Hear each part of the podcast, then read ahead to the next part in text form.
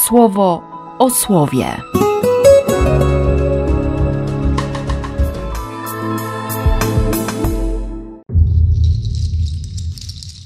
Dwudziesty ósmy stycznia, piątek. A zaczęło się tak niewinnie. Całe clou jest w pierwszym wersecie 11 rozdziału.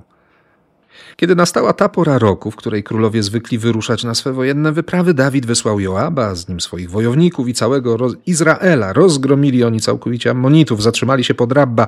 Dawid natomiast pozostał w Jeruzalem. Króla nie ma ze swoimi ludźmi. Zamiast dawać kierunek, zamiast pokazywać, zamiast być pierwszym, siedzi w pałacu i się nudzi.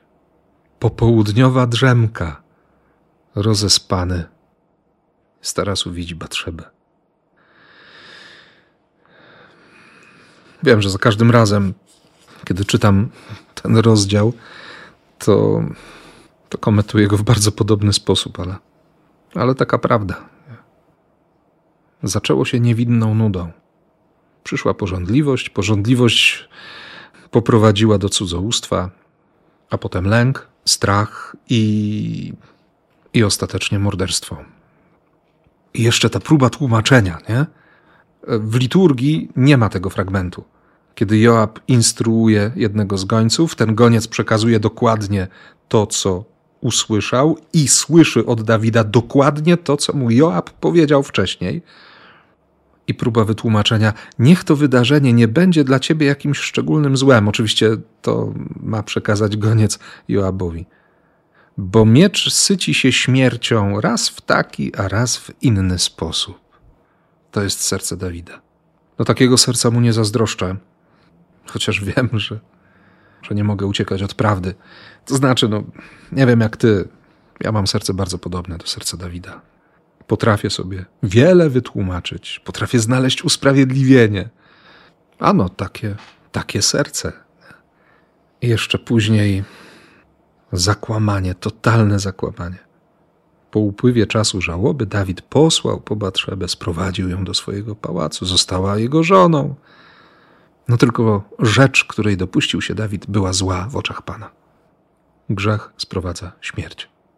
Dlatego mając na względzie podobieństwo do Dawida, ogromnym pocieszeniem i ratunkiem jest dla mnie fragment Ewangelii. Również ten wcześniejszy komentarz, nie? 51 psalm.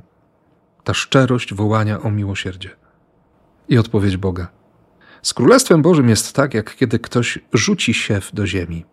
To jest ta ziemia, o której kilkanaście wersetów wcześniej Jezus powiedział, że to będzie ziemia żyzna, to znaczy przeorana, wywrócona do góry nogami, odsłonięta, zraniona. Tak, takie życie, nie? Takie serce. I tam pada ziarno. I wszystko jedno, czy się śpi, czy się czuwa, czy w noc jest, czy dzień jest. Siew kiełkuje, rośnie i wydaje plon. To tak jak to ziarnko gorczycy z drugiej przypowieści. Malutkie, niepozorne, nie rokujące zbyt wiele, nie budzące nie wiadomo jakich nadziei. Ale ono pnie się do góry, ma w sobie ten dynamizm, tę siłę. I zaczyna się wszystko od pęknięcia.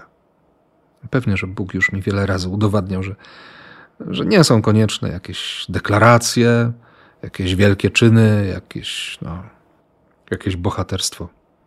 Nie, zaczyna się od pęknięcia serca. Nie?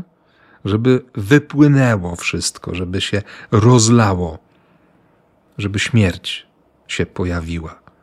Tak, śmierć. Grzechu, przyzwyczajenia, nałogów, żeby była pustka. Nie? I nagle się okazuje, że w tej pustce jedno ziarenko, jedno słowo, jedna komunia, ten mizerny pokarm, nie?